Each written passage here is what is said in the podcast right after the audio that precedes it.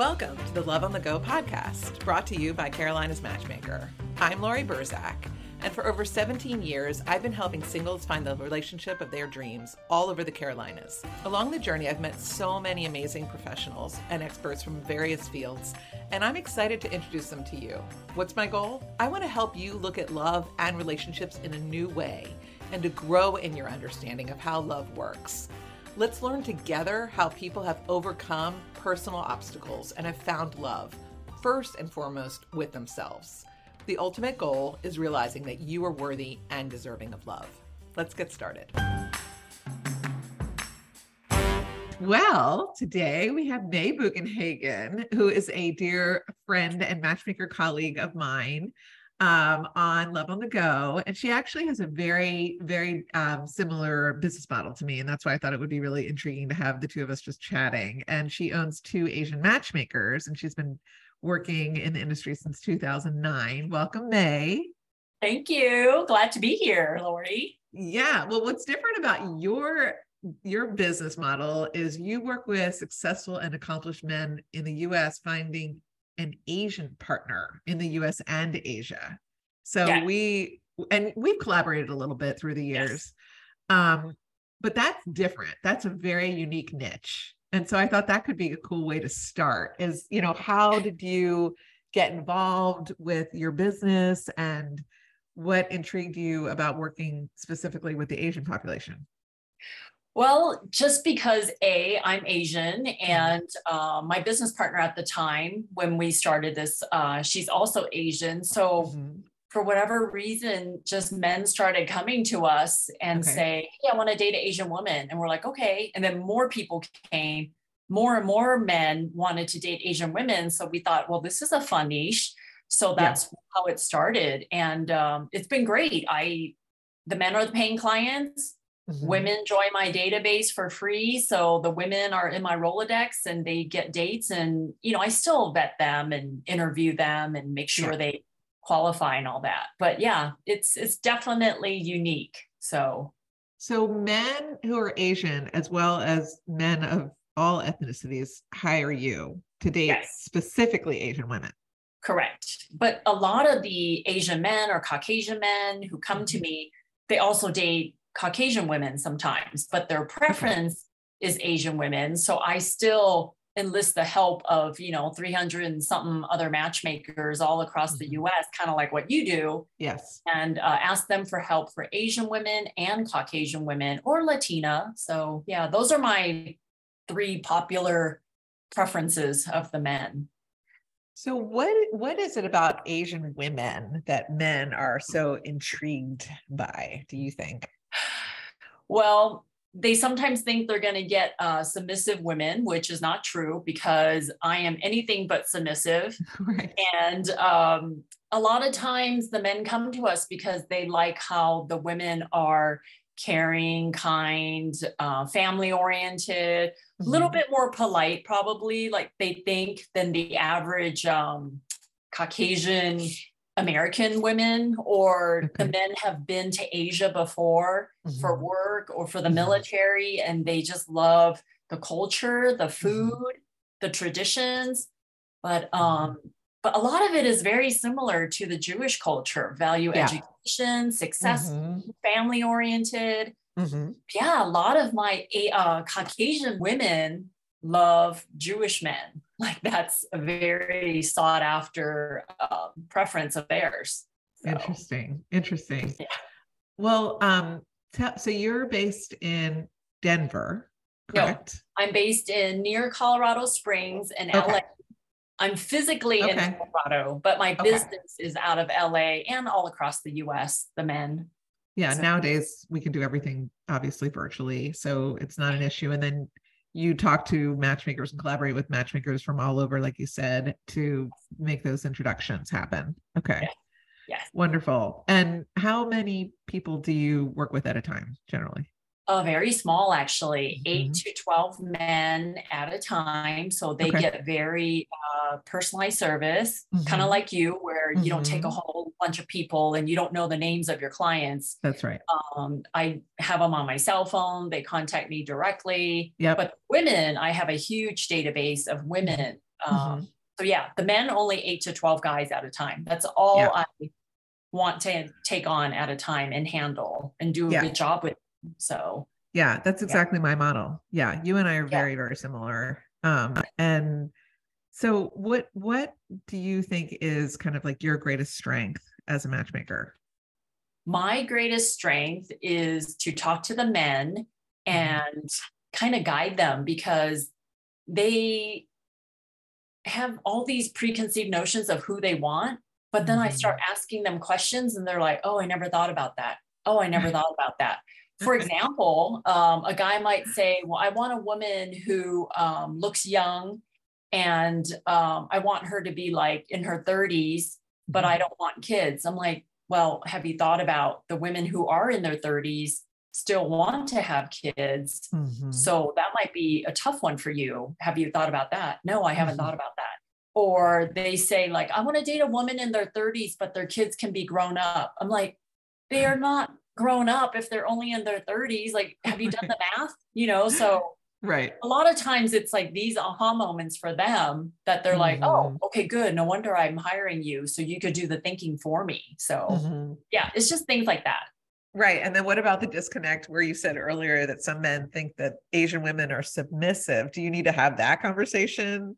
Oh, yes. Up front, like, listen, like, why are you wanting to hire me, right, for this particular population? Like, what do you think you're going to be getting, right? Well, then I have to ask them more questions like, okay, are you looking for someone who maybe likes to cook, likes to clean, doesn't mind being a housewife? Like, those are her goals, right? And that's very fine if that's the case. But I guess it doesn't really mean submissive. He just means traditional, and that he can bring the, you know, bring the money in and, you know, be the breadwinner. So a lot of times it's just helping them dissect who they're looking for in different terms. So would you say that the majority of the women in your database are like, what percentage do you think want to kind of be at home doing this kind of traditional homemaker thing versus career women? Probably a good 30%, I would say, would not mind being a stay-at-home mom, does not mind not working, does not mind having a part-time job, does not mind just being a loving mother / wife. So a lot of that, they see their parents were like that. You know, the dad brought the money in, the mom stayed at home, raised the kids, and I think a lot of women want that, or at least the Asian women that I come in contact with. So they're not embarrassed to say, no, I want that. I want the guy to make more money. I want the guy to support me and financially and emotionally. So yeah, it's a good percentage for sure. Interesting. Awesome. It's interesting because I don't think that the majority of the women that are coming to me that are in my database want to be a stay-at-home mom or homemaker. It may be that they're interested in their spouses making a bigger income, so there isn't so much stress on the both of them. But I think that is the difference between our populations for sure. Yeah. Yeah. Very good. What about like kind of the whole mystique about, you know, dating an Asian woman, exotic and like, you know, tantalizing and sexy and that kind of thing? Do you think that men are coming to you kind of with that agenda in mind?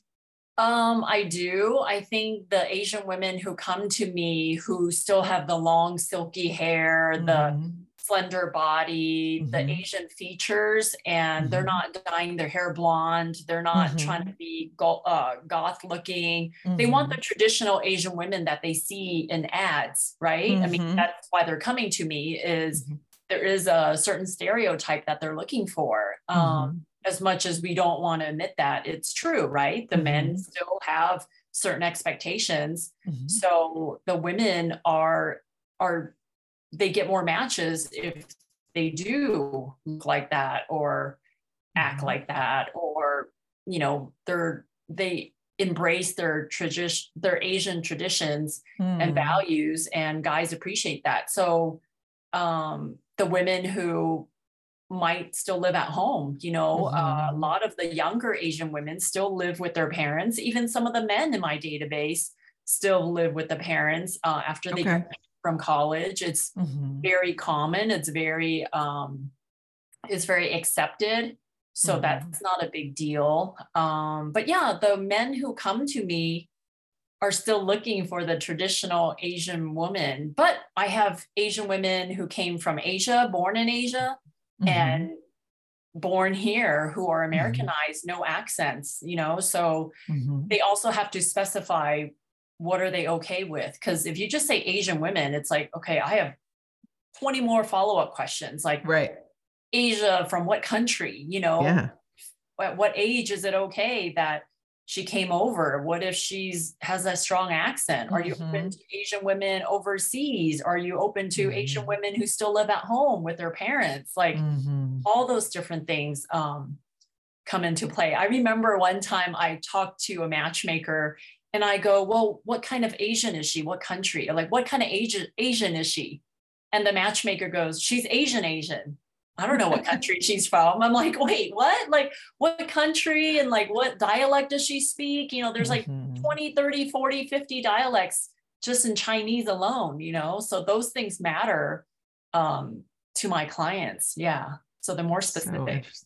So interesting. So when a very traditional Asian woman comes in with the long hair and perhaps lives at home, are you like, all right, you know, this is what we've been looking for her, right? Since it's like the preferred Asian. And the Asian men who come to me don't mind the Asian women still living at home, because sometimes the Asian men are still living at home versus a regular American guy right now, you know, it doesn't sound good if he says he lives at home, you know, like it's just different. So yeah, a lot of different factors. It's so that's intriguing and interesting to me, because you're right. If you hear now a guy is living at home, you're like, well, what's going on there? Is he, why can't he like get out of the nest? And is there something wrong with him? Does he not have a job? And I mean, and then in Europe and obviously Asia, people live in the family home until they get married, period. Right. And then also it kind of, to me, also sort of symbolizes, you know, a little bit of innocence, whether that's true or not. You know, it's kind of like, you know, you're still like in the nest. Maybe it's, you know, perhaps maybe the guy isn't as much of a player because he can't bring women home to the homestead. It's like, yeah, meet my parents. But it kind of reminds me a little bit like high school, you know, when a guy used to come pick you up at the door, you had to meet the parents. And there's something wonderful, I think, about a family meeting your beau from the very beginning. It's like, how do you stand up to the parents? You know, you shake the father's hand. You know, I'm sure there's so much of that going on. And it makes it more serious too. You know, if you're really going on a date, you go and pick somebody up, right? So that is it. So, but for your purposes, they're probably not going to the home for the first date, or are they? When you make an introduction, are they meeting at the restaurant? They're meeting at the restaurant. Okay. Yeah. Okay. We make them meet in the middle. And, Okay. They don't have to go knock on the door. No. Hello, sir. It's nice to meet you. I'm here to pick up your daughter. Do you set up the place and location and time for them? Like we do. Yeah. Like we concierge the date and pick out concierge the date. Oh, but wait, listen to this one, May. So a couple of years ago, I stopped allowing people to know even the first name of the person that they're meeting. And I'll tell you why. Because they're Googling them? Because they're Googling them. Oh, except that they can also Google them with even a first initial. People drive me crazy. They're insane. They're like, I'm going to figure this person out. So it happened. So we give as little information as possible. I just usually talk about their, you know, how they think about the world and, you know, their, like, you know, their core values and what industry they're in. But I have stopped telling them first name, where they went to college or grad school, you know, where they work. Well, I never really told people where they work, but people would figure it out by played basketball at Villanova. He's, his name is John, and, you know, he's your age. People will be like, I know who it is. And then sometimes they'd come back to me and be like, yeah, I'm just not attracted to that person. I figured out they were on Instagram. And I'm like, you've got to be kidding me. I've done all this work. We have set up the date and everything. Now you're telling me I want you to meet them. Right. So I took it away. And I was like, listen, you hired me for a reason, right? You need to trust me. And this introduction is happening. And that's it. And so I say, please don't try to Google. And, you know, sometimes they do, I guess, probably, and they don't tell me, but it's okay. It's all right. So we did take that away from them. Has that ever happened to you? Not very often, actually. I do give them their first name. If it's a unique first name, I try to misspell their first name so that's funny. Find them. Okay. But yeah, the schools, a lot of times people are so proud of where they went to school, and they want to tell their potential match all these great things about them. So they want to tell them, I worked for Google, I went to school here. And so a lot of times they get, they like to kind of brag on their own. Right. So it hasn't happened a lot to me. So I'm not at, what you're doing yet. So, well, it started happening a lot, during a short period of time. And then I'm like, I'm done. That's it. No more. The privilege has been taken away from you. You're being punished, and everybody in the future, but it's not really. And people are, sometimes I feel like with these introductions, I don't know if you feel this way, Mei, it's almost like less is more. It's like they want to do the discovery on the date. Like they're intrigued about sort of peeling back the onion. So I just give sort of just a brief overview, and I tell them they're wonderful and I can't wait for them to meet them. And then they go on the date, and we, like you said, concierge the whole thing. And we actually use my date coordinator's name as the name that they need to ask for at the hostess stand. They meet at the table. Sometimes they'll go on an activity date and we find out what they're going to wear in advance. Yeah. We've done that a bunch too. And then after the date, they have to fill out a date survey, and then we set up a phone call. Is that what you do also? I do both. Yes. Yeah. Sometimes they just call me directly. Sometimes they text me right after the date. Yep. Sometimes I text them if they don't answer their phones. I email them. Yeah. So yeah, perfect. All that. Yeah. I'm not as strict with the phone numbers though. Like when I set up the date a week in advance or so, I just exchange phone numbers, and I tell them, hey, call each other the day before to confirm or to say hi, but keep the conversations 15 minutes. Oh, wow. That's interesting. And do you find that sometimes they just say, nah, I'm not really interested? Not often. Not often. Okay. Okay. My problem is more that the women expects the men to contact them to confirm. So the day of the date, they don't hear from the guys in the morning. So then the women's like, well, if he doesn't contact me soon, then I'm making other plans. And I'm like, wait, I set this up like two weeks in advance or a week in advance. Do not cancel because you just want to find reasons to say no. Like, I just feel like sometimes women just find reasons to cancel. I'm like, this is why you're single, because you're not giving people a chance. Like, so that frustrates me, but exactly. But that's where I'm the middleman. Yeah. And, with all the work that it takes that we put into these introductions, I just want to strip away any opportunity that anyone could have to not actually meet in person. Right. Right. So that's why in my 16 years of doing this, I feel like I've got it down to like a fine tooth comb kind of process. So it works for me. So I'll tell you, I'm really excited. I had like tens across the board for a date survey that came back. They went out last night, and first thing in the morning, I got from both of them, literally tens. And then we talked to them on the phone, each of them, and they were both so excited. Like the one woman said that she just called her sister and said it is the best date that she's ever been on. Awesome. And he said he mirrored everything that she said. So this is so great. I was beyond thrilled, and we've introduced him to like five different women so far. Okay. Yeah. So this was, I think she was his fifth date. And he gave each one of them a shot. Like really, he went on multiple dates with multiple women, but it just always came back to the same thing. He was like, Lori, I'm just not feeling that gut feeling like she's the one. And I'm like, then let's stop now. We don't have to do people pleasing with dating. Right. And he said, I have like this tendency sometimes, to go out with somebody longer than I should and not cut it off soon enough. And I'm like, listen, don't worry about that. Like you're going to know it. And then when he gave that feedback, I was like, yep, there you go.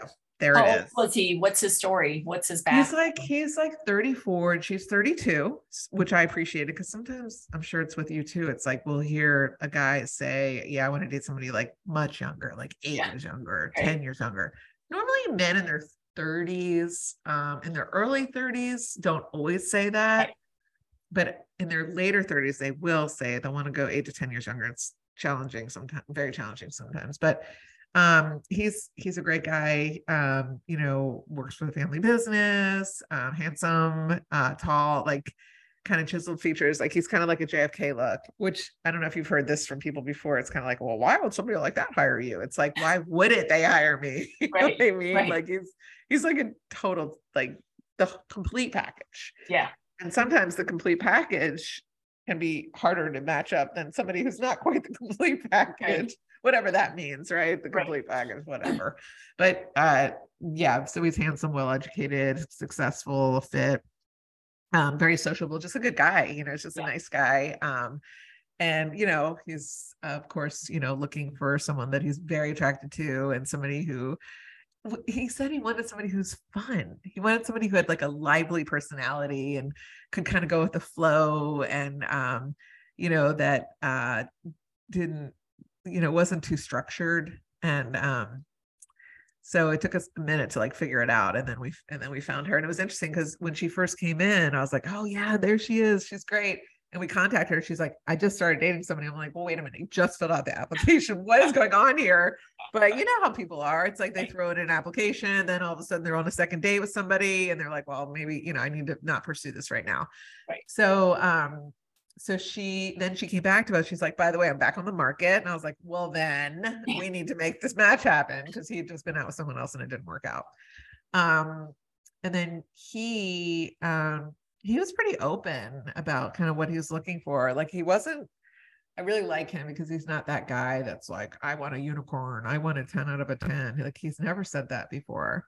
Right. He would even be open to relocate. Oh, and it was a Charlotte, Winston match, Winston-Salem, Charlotte. So it's like an hour and 15 minutes away, which goes to saying like, don't just be open to dating in your backyard. Like sometimes travel the distance. She's open to relocation. So is he. So who knows if it works out? Yeah. Crossing my fingers. One of them will relocate. That's all. And, yeah, his family's in Charlotte. So I'm excited about it. Like I just have a really good feeling, around all of it. And, you know, I have another client who's like so happy right now. And every time I talk to her, she's like, Lori, I never would have met him if it wasn't for you. And she hired me for my online dating coaching program, where I manage them completely online, and they have to be involved as well. It's like a real partnership with online, dating. And, she met a great guy. Again, she lives in Raleigh and he lives in Charlotte. So you do a lot of the long distance ones too. And, it was a complete in her second week of the program. So I was like, yes.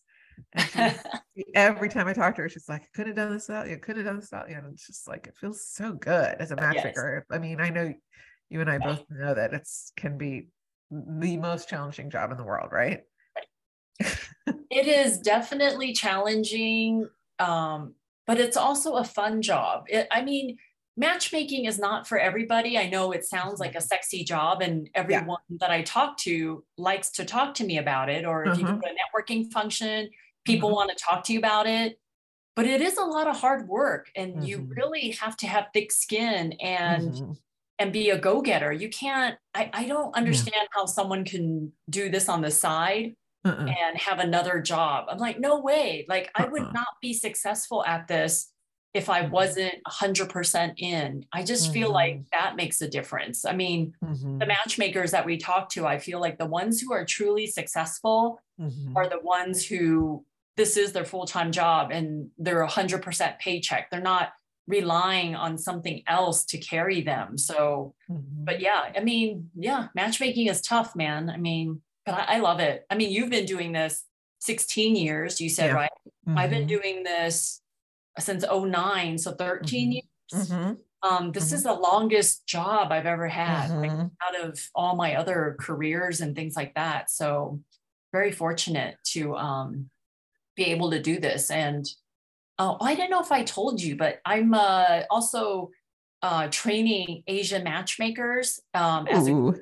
So I want to, I don't know, start a Asian matchmaking institute, if you will. But I love that. The thing is, it's to really create Asian matchmakers to build my circle of Asian matchmakers. So we help each other out and make it easier to match our clients. So I'm in the midst of training one right now, and she's great. I've already referred a couple clients to her that she's taken over, and it's just a different way of doing more business, I guess. After 13 years, I'm kind of pivoting into something new, but it's just going to be better for my clients to have me have more pockets of Asian matchmakers throughout the US. So I think that's going to help tremendously. So yeah, I'm looking forward to developing more Asian matchmakers that way. I think that's brilliant. Good for you. That's so incredible. And Mei, do you feel comfortable? Well, I want to talk about your husband and your kind of your love journey. Yeah. Because you got married kind of recently. Is that a second marriage or first marriage? Tell us a little bit about your love story. Okay. It's my first marriage. I'm a total late bloomer. With dating. Going back to Asian parents, right? Yes. Like, they expect you to get good grades, go to a good college. And all of a sudden you have a job. And then my parents are like, oh, where are my grandkids?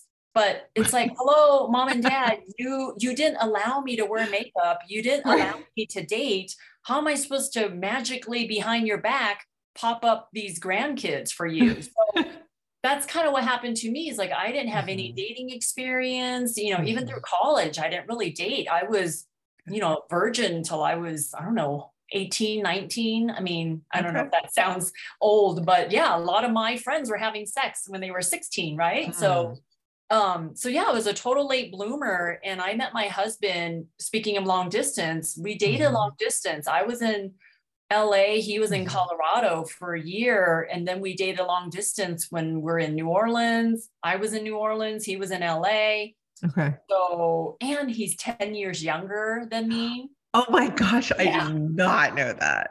No one knows that. No one knows that. Well, now everybody knows. Right. That's the thing. It's like, okay, Asian women, we all look younger than we are. And, I met him when he was 26 and I was 36. Okay. So we both worked at Enterprise Rent-a-Car. I was his boss's boss. So I was way up in the company, and he was like a brand new management trainee, but we didn't start dating until we both quit the company and we reunited outside of Enterprise. So that's kind of how we met. And we dated for 10 years, Lori, 10 years. Wow. Then we moved together from LA to Colorado, which is where his parents are from, where he grew up. Right. So then we moved here, and then we got married in 2017. So we've been together for 15 years, but we've been married only 5. So I was a total late bloomer. And I believe that women can find love if they just don't put all these parameters, like they have to be this age, he has to make this amount of money. Like I was always the breadwinner in our relationship. Like I made much more than he did, but now he's making a lot more than I did, so it just doesn't matter. Like, I feel like all these type A women out there are like, I'm looking for a guy that makes as much money as me, and he has to be this, this, and this. It's like, who cares about any of that? Like, and I never thought I would date a smoker or marry a smoker, but he's a smoker, I deal with, I don't like it, but it doesn't break our relationship. So that's interesting. I'm a total because that's lover. Like everybody's deal breaker is the smoking. Oh yeah. Everybody's. Yeah. I don't even have any smokers in my database, but it's like, it just happens. Like you just never know. And when I was 36, I got together with him. I thought I don't really care to have kids. And he's like, me either. So we both decided that we didn't want kids. Because if I wanted kids, I probably would have had them on my own, because I always tell the women who come to me, it's like, if you're 33, you're going to 34, approaching 35, like you better stop being picky. Like you shouldn't even be picky on height, because if you want kids, you better just buckle down and find someone who has a good heart, who's That's kind, right. who's generous. Mm-hmm. Like no one has ever said, oh, my husband is amazing, great father, great husband, because he's tall. No one has ever said that. Like, I just want to strangle the women who say, yes. I need a tall guy, whatever. Yeah. I'm 5'6". I dated a guy that was 5'6". Who cares? I am 100% on board with you. Meanwhile, we both have tall husbands, which is, it's kind of hilarious. I didn't care. It doesn't matter to me. Yeah. When I was dating different people, I dated a guy my height. I thought it was cool. Right. Yeah. Like, why not? Who cares? I know people are women, because I say in my, in the profile, people have to fill out, what is, your physical type, and like 9 out of 10 times women are like, I like them tall. And it's just like, really, who cares? Yeah. I'm about to talk to a guy who's 5'8" and he's adorable. Hoping that he hires me. And I'm thinking, I could totally set him up. I'm going to find open women. They're okay with 5'8". My own dad is, gosh, he's a short man. Like, I want to say he's like 5'6" or something. Yeah. Best father in the world. Best. Yeah. So, I totally agree with you. That's funny. So you got married later. Now, did you do a lot of dating in between? Like, was he kind of your first real boyfriend, or did you have a couple boyfriends before? No, I had actually a few boyfriends. Okay. I dated an Indian guy for 3.5 years, and I don't even find Indian men attractive. Like, that's just me. I know a lot of women do find Indian men attractive, but mm-hmm. I don't, but because I knew him, mm-hmm. and I liked his personality and he was mm-hmm. funny, I just fell in love that way, and dated a Caucasian guy, mm-hmm. Dated another Asian guy. So I was pretty open, but the men weren't particularly tall. They were just good people, like educated, fun. Right. And then you married a Caucasian man. Yes. Yes. How did your parents react to that? Were they okay with it? Or were they kind of disappointed that you didn't marry an Asian man? Or were they just happy that you settled down finally, kind of feeling? Well, my parents don't really speak English, mm-hmm. so they really had no say. Just kidding. No, they, they don't really, they speak okay English, like conversational mm-hmm. English, like, hello, eat this, how are you? Like, right.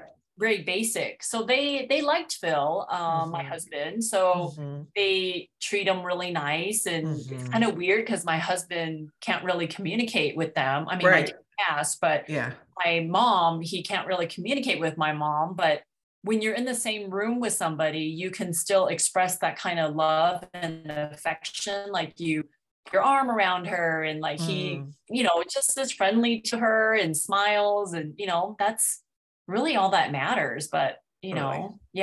They feel the love no matter what. Exactly. Okay. That's great. I love your story. One thing I wanted to ask you, how you said about the men and women, you don't put mm-hmm. their names on their profiles and things like that. Mm-hmm. And I know some matchmakers don't put the age of the women on the profile if the men, just look at her photo and say yes or no. Do you always put the height of the men on your profiles, or you don't include that? Yeah, okay. I include height and age. Okay, right. Yeah, for sure. Me too. But I was thinking... Sometimes I don't even send the profile. Sometimes I just talk about it. Yeah. Because sometimes people pick apart the profile too, or they get so excited about meeting somebody that they like hype it up too much. And then that's a disaster. Right. They like fall in love. It's like, you haven't met them yet. Calm down. Yes. Yeah. That's always something. Yeah. We have a tough job, man. Yeah, we do. Well, it's not, I know. And I talked about this on another one of my podcasts, but this job is not just about the matchmaking. It's about everything else too, from coaching to, all the business side of it, social media, and all that content that needs to happen, sales, you need to be a good writer. You need to be a generalist with everything, you need to, be creative, manage the website, manage all the behind the scenes stuff. And then if you've got staff, managing them, delegation, like everything, there's so much to being a matchmaker. It's not just about setting people up.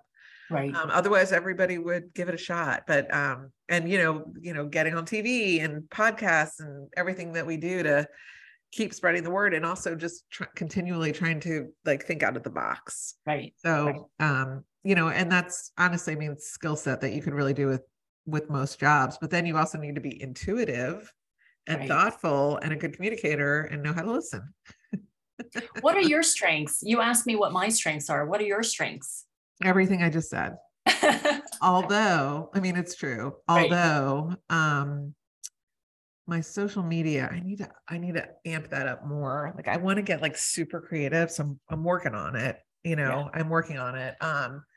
But like, there's a part of me that doesn't really want to share like my whole life with the world. Like I want to, like, I need to keep some of it to myself. Like, I don't want to talk about my kids, yeah. On social media. I'll like somebody graduates from college or grad school, you know, you're going to see that photo, yeah. but I want to keep a private life. But I also want to share like who I am. So it's kind of like a fine line. So that's one area I need to improve upon. But I mean, everything else I think I'm really good at, you know, I mean, there's a reason I'm doing this and there's a reason I'm successful. And then, you know, when it doesn't work out for one reason or another with a client, I'll, you know, either part ways, as friends, shake on it and let's exchange some money back and just walk away and, or, you know, try to work through the conflict and figure out really what is it about, the client, like, why aren't they happy? So there's kind of some of that peeling back layers. And most of the time, honestly, it's just that they're sitting in pain, you know, and fear, of, you know, being alone. And so, you know, I do have to use my master's in social work to try to get behind, like peel back the layers to figure out like where it really is that pain. 'Cause it's not my fault. You know, a lot of times it's like, I'm sending them out with exactly who they're looking for, but maybe I'm not getting good feedback, you know, right. from the women. So it's like, and then it's awkward because you have to give some feedback, maybe not all of it, because you don't want it to be more painful.